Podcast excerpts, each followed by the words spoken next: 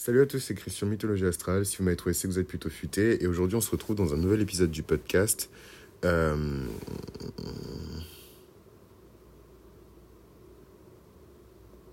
Ah ouais, non, mais en, fait, en même temps, il se passe tellement de trucs dans ma life, la MIF, que même moi, je, je sais plus où j'en suis. Genre, je suis arrivé au Brésil, euh, je, je, j'ai perdu ma valise, genre entre Sao Paulo et, euh, et, et Bahia. Et on m'a volé mon téléphone, genre le soir même où je suis arrivé au Brésil, genre. si ça, c'est pas un piège du diable et tout pour que je commence à maudire Dieu et à dire que ouais, j'ai pas mérité ça, etc.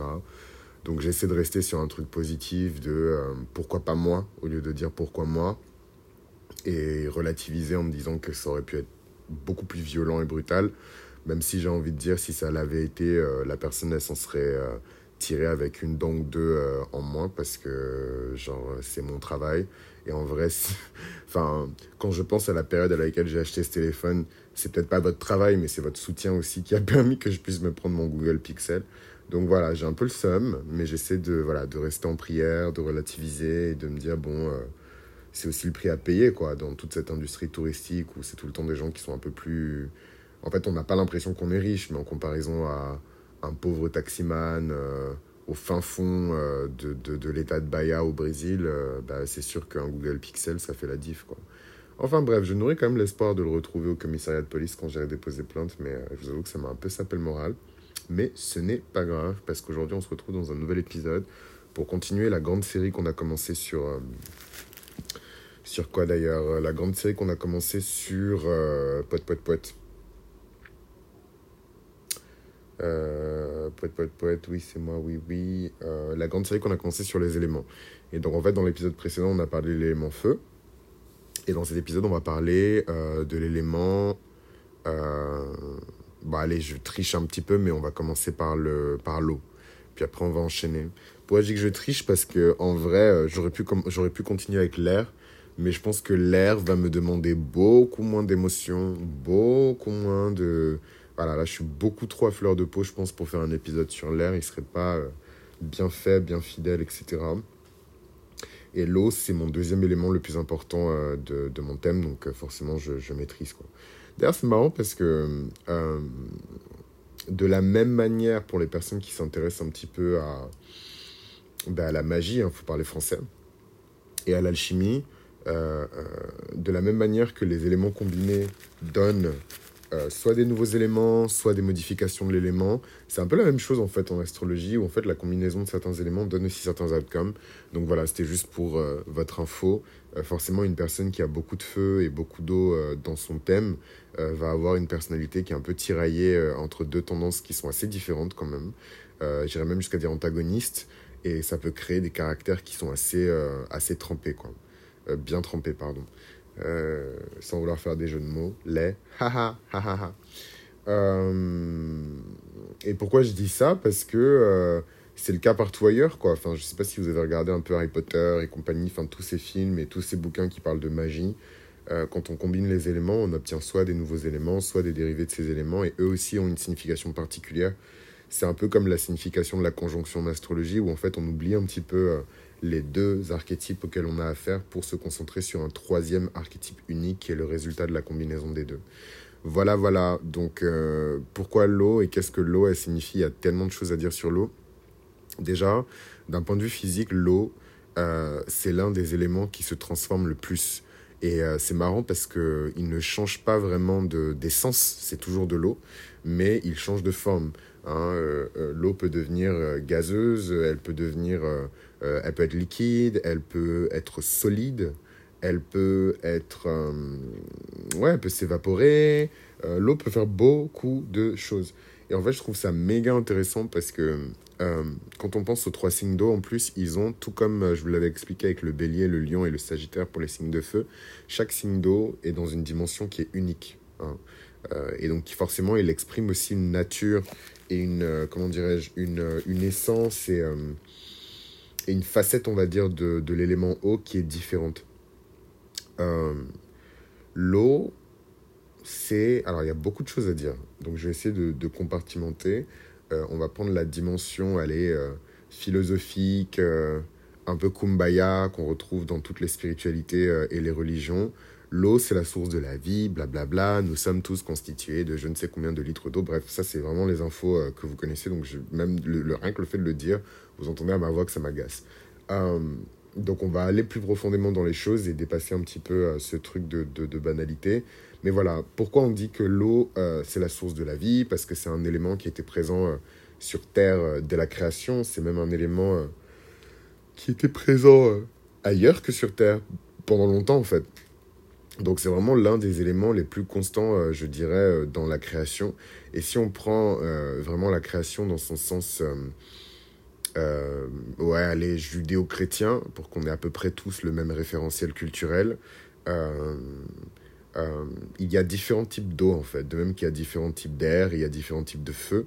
il y a l'eau primordiale, donc c'est vraiment Enfin, c'est évidemment métaphorique, hein. il n'y a pas d'eau primordiale qui existe, mais il faut imaginer un peu euh, les abysses. Je ne sais pas si vous avez regardé un film qui s'appelle euh, Pokémon, le pouvoir est en toi, où dedans on voit beaucoup euh, le, le, le, personnage du Pokémon Lugia.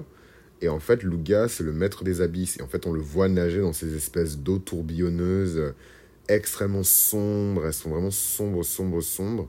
Et en fait, il finit enfin par sortir des abysses et donc de ces tourbillons, et il arrive dans l'océan, quoi. Et l'océan, pour lui, c'est un peu comme le ciel, tandis que les abysses, bah, c'est sa maison, quoi.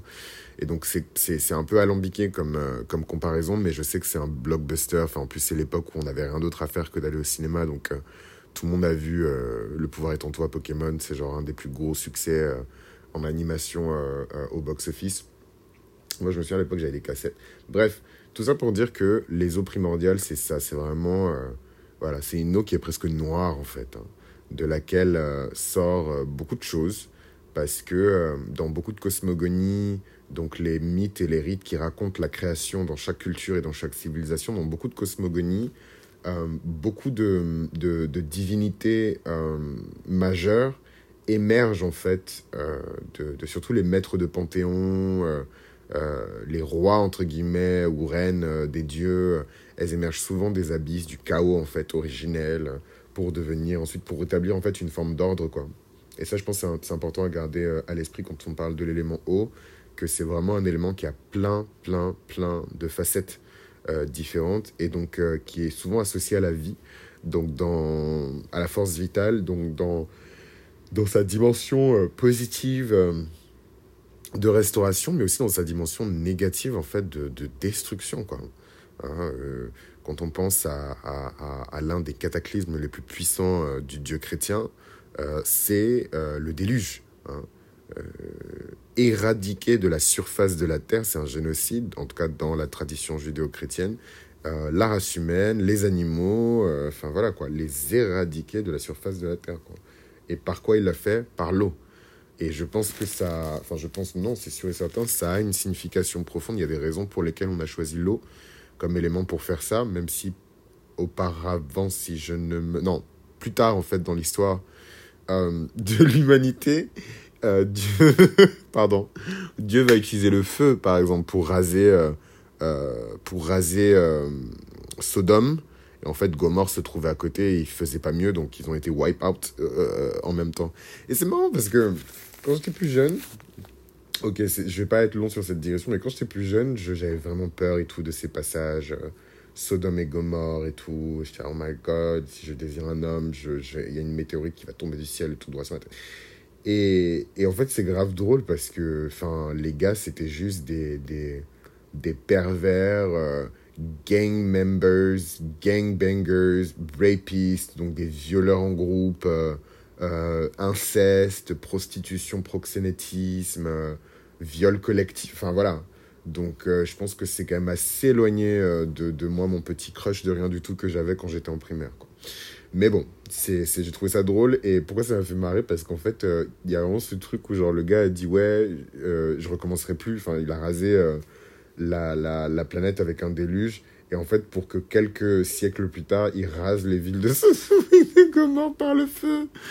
Oh my god, oh my god. En fait, c'est genre, ouais, je recommencerai plus, mais c'est juste que ce sera une version différente, quoi. Ensuite, on a eu les, la peste, on a eu euh, tous ces trucs-là, ces manifestations de la nature, les plaies, enfin, c'est marrant. Et j'aime bien aussi comment, euh, comment la nature du divin, elle est euh, traduite, articulée, exprimée à travers la nature, en fait. Et en ça, je trouve que l'eau reste quand même un élément purifiant. Il y a vraiment cette notion de purification par l'eau, cette notion de bénédiction par l'eau, cette notion de baptême aussi par l'eau. En fait, j'irais même jusqu'à dire, je pousserais même encore plus loin, que l'eau est l'élément le plus important de la culture judéo-chrétienne. Ouais, ouais, ouais. Évidemment, le feu, c'est important. La terre aussi, c'est très important. On est censé avoir été tiré de la glaise, etc. Mais en fait, c'est très euh, genèse, euh, début, etc. Euh, tandis que l'eau a vraiment une signification profonde du commencement, donc des premières pages de la Genèse, jusqu'à la toute fin. voilà, quoi. Jusqu'à la toute fin, l'eau a un, un, rôle hyper important. Qu'est-ce que moi je trouve intéressant dans l'élément eau? Moi, ce que je trouve le plus intéressant dans l'élément eau, c'est la dimension changeante et transformatrice de l'eau, évidemment. Et je trouve que c'est un élément qui n'est pas mieux exprimé qu'à travers l'archétype du scorpion. Donc, quelle est la, la relation euh, Franchement, soyez heureux et tout que je burp parce que, gros, j'ai même pas trouvé à manger dans ce pays. Genre, euh, franchement, je galère de fou, fou, fou. Anyways. Euh, Qu'est-ce que je voulais dire? Ouais, et donc la relation entre le scorpion et l'élément eau, elle est hyper intéressante parce que c'est lui, à mon avis, le scorpion, qui incarne le mieux la dimension changeante hein, de l'élément eau. C'est-à-dire que euh, on a le scorpion qui est agile, liquide, rapide, etc. Donc c'est vraiment la dimension liquide de l'eau, mais en même temps qui peut juste être impitoyable, froid, sans merci, euh, et qui va incarner ici un peu plus la dimension euh, solide en fait de, de, de, de l'eau qui est capable de, de tuer quelqu'un quoi euh, on pense à des faut penser à des stalactites stalactiques stalactites voilà qui peuvent transpercer en fait quelqu'un juste par ben, le, poids donc la gravité et la dureté en fait de, de, de l'eau qui a été gelée et solidifiée par le froid quoi et c'est en ça que je trouve ça beau en fait pas juste l'astrologie mais l'histoire des éléments de manière générale. Pourquoi l'eau, elle est dure? Parce qu'elle a été durcie par le froid. Hein. Et, euh, et, ça en dit long sur la nature de quelqu'un. Pourquoi cette personne, elle a été dure avec moi? Parce qu'elle a été durcie par le froid. En fait, quand on comprend cette logique-là, il y a beaucoup de choses qu'on comprend et sur les signes et sur les éléments. Quoi. Euh, un autre détail important par rapport au scorpion euh, dans ce truc-là de l'élément eau, c'est que euh, le scorpion symbolise vraiment une eau qui est stable, une eau qui ne bouge pas. En fait, je regrette parce que je vous ai donné le troisième élément, enfin le troisième signe d'eau en premier, enfin le deuxième plutôt, alors que j'aurais dû commencer par le cancer. Mais voilà, moi je suis scorpion, donc forcément je vais parler de ce que je connais. Et en fait, ouais, il faut garder quand même à l'esprit que le scorpion, c'est une énergie aquatique qui ne bouge pas. Et donc ça, je trouve ça stylé parce qu'en comparaison aux deux autres, d'un côté, euh, le cancer qui est un signe cardinal d'eau, euh, qui est beaucoup associé euh, à la fontaine, la rivière, cette espèce d'eau claire et pure qu'on peut boire directement à la source. c'est vraiment le, cancer et j'ai hâte d'en de, d'en parler. Et ensuite, on a le poisson, où ici, c'est une eau qui est beaucoup plus majestueuse, beaucoup plus puissante, beaucoup plus vaste. et beaucoup plus mystérieuse et mystique en fait. Et donc ça aussi, je trouve ça hyper intéressant.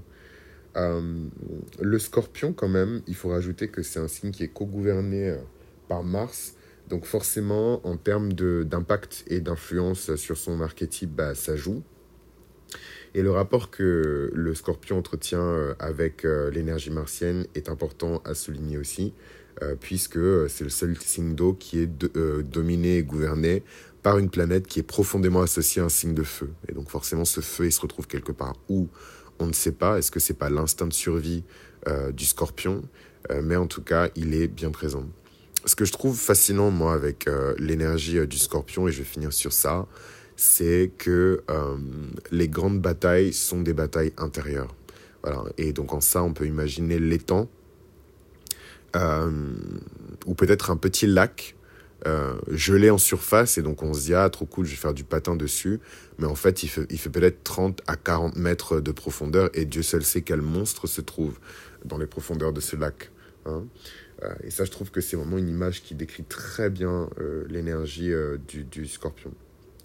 Donc on rebascule au début hein, du calendrier zodiacal et on revient un petit peu sur le cancer Et en fait, le cancer ici, la particularité, c'est que c'est vraiment une eau qui est associée à la vie. Voilà, le cancer, de manière générale, c'est un signe qui est associé à la vie. Donc, euh, chez les astrologues anciens, euh, donc grecs et romains, il y avait vraiment cette idée selon laquelle l'âme passe par la constellation du cancer pour s'incarner et elle quitte euh, le monde terrestre par la constellation du Capricorne. Donc il y a vraiment ce double axe d'accueil de la vie et de départ, de séparation en fait de la vie qui est manifesté surtout par le cancer. Et en ça, je trouve que l'image d'une fontaine euh, de jouvence, d'une fontaine d'eau pure et fraîche, c'est vraiment quelque chose qui illustre très bien le cancer.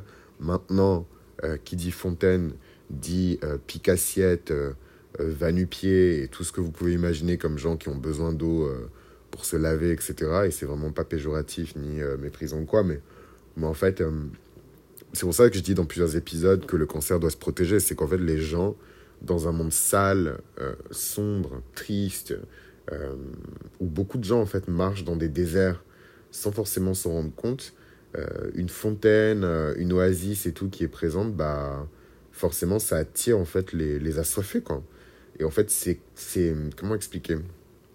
Je sais pas si vous avez déjà fait des maraudes ou que vous avez déjà distribué des denrées alimentaires, des, des repas ou des choses à des personnes qui n'ont vraiment rien.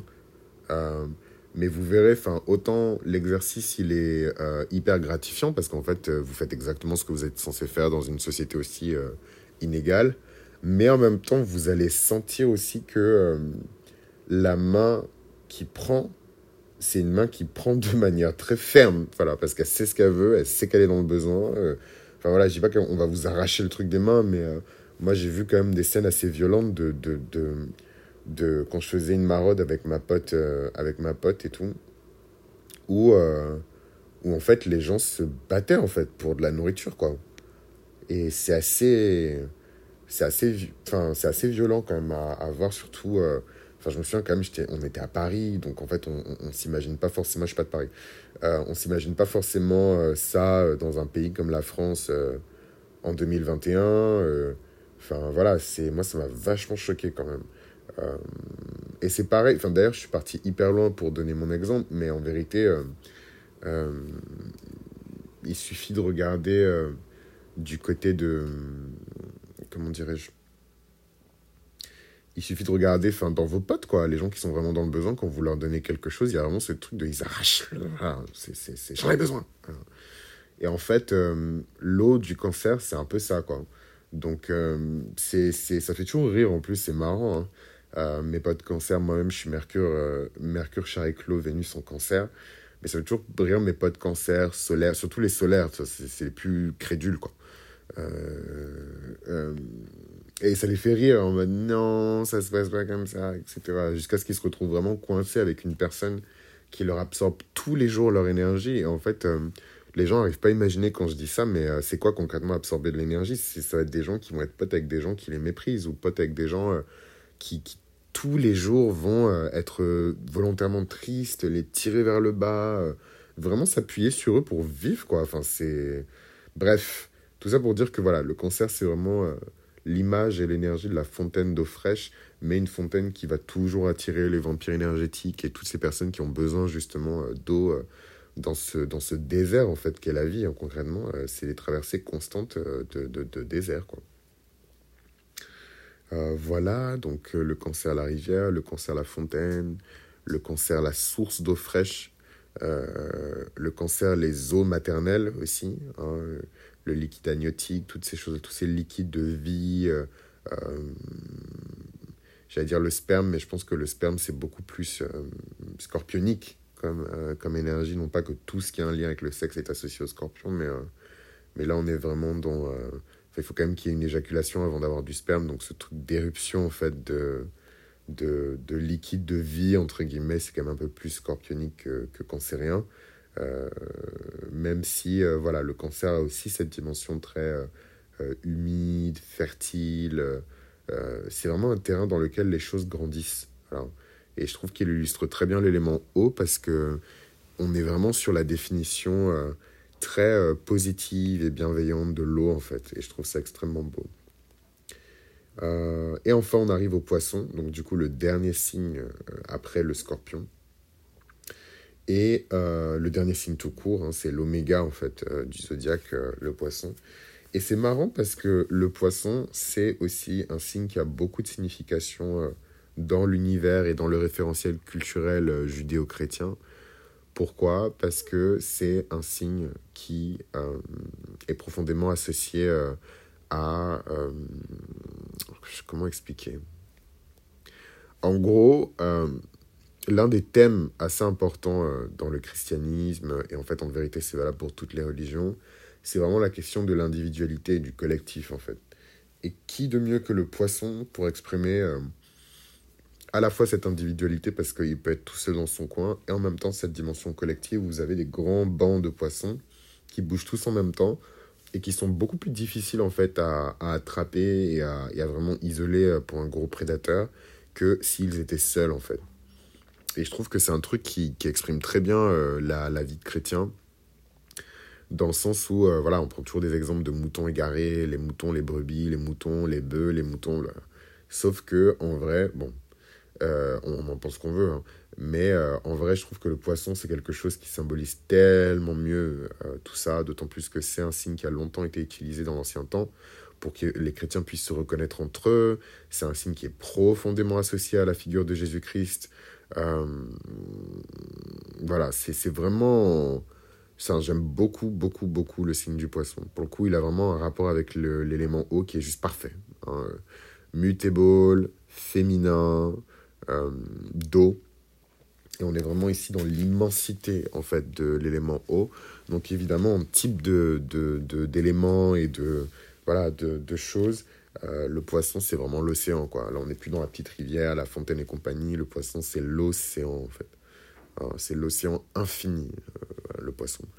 Et donc, tout ce qu'il y a à l'intérieur de l'océan, hein, des serpents de mer, des sirènes, des monstres marins, et tout ce qui va avec, quoi.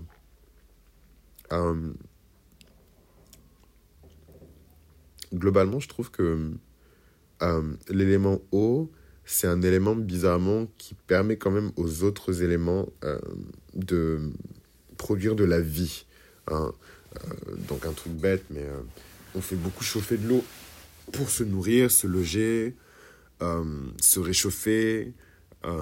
voilà, mais on a besoin de cette combinaison au feu. Il n'y a pas de vie sans de l'eau dans la terre. Hein. Donc on a vraiment en plus cette combinaison eau-terre qui produit la vie. Euh, ensuite, on fait une autre combinaison avec l'air. Et eau, air, euh, on a, euh, je sais même pas ce qu'on a, je sais même pas ce qu'on a en fait, en vrai. mais voilà, eau, air, c'est une autre combinaison qui est intéressante. Et ensuite, on peut évidemment parler du cinquième élément, mais ça, c'est quelque chose qui va venir dans, dans, dans le bonus qui sera exclusivement réservé au Patreon pour cette série. Pourquoi je vous ai parlé en fait de l'élément eau aujourd'hui? Je vous en ai parlé parce que, comme je vous l'ai dit, j'ai préparé pendant des mois et des mois euh, 12 capsules d'environ 2 heures chacune euh, sur les archétypes des signes du zodiaque. Et évidemment, euh, la dimension euh, élémentaire de ces signes est hyper importante. J'ai choisi de, de publier, j'ai choisi de, de, de publier ces, ces, signes par, comment dirais-je je vais recommencer. J'ai choisi de publier cette série par élément. Et donc là, actuellement, on a le lion et le bélier qui sont publiés.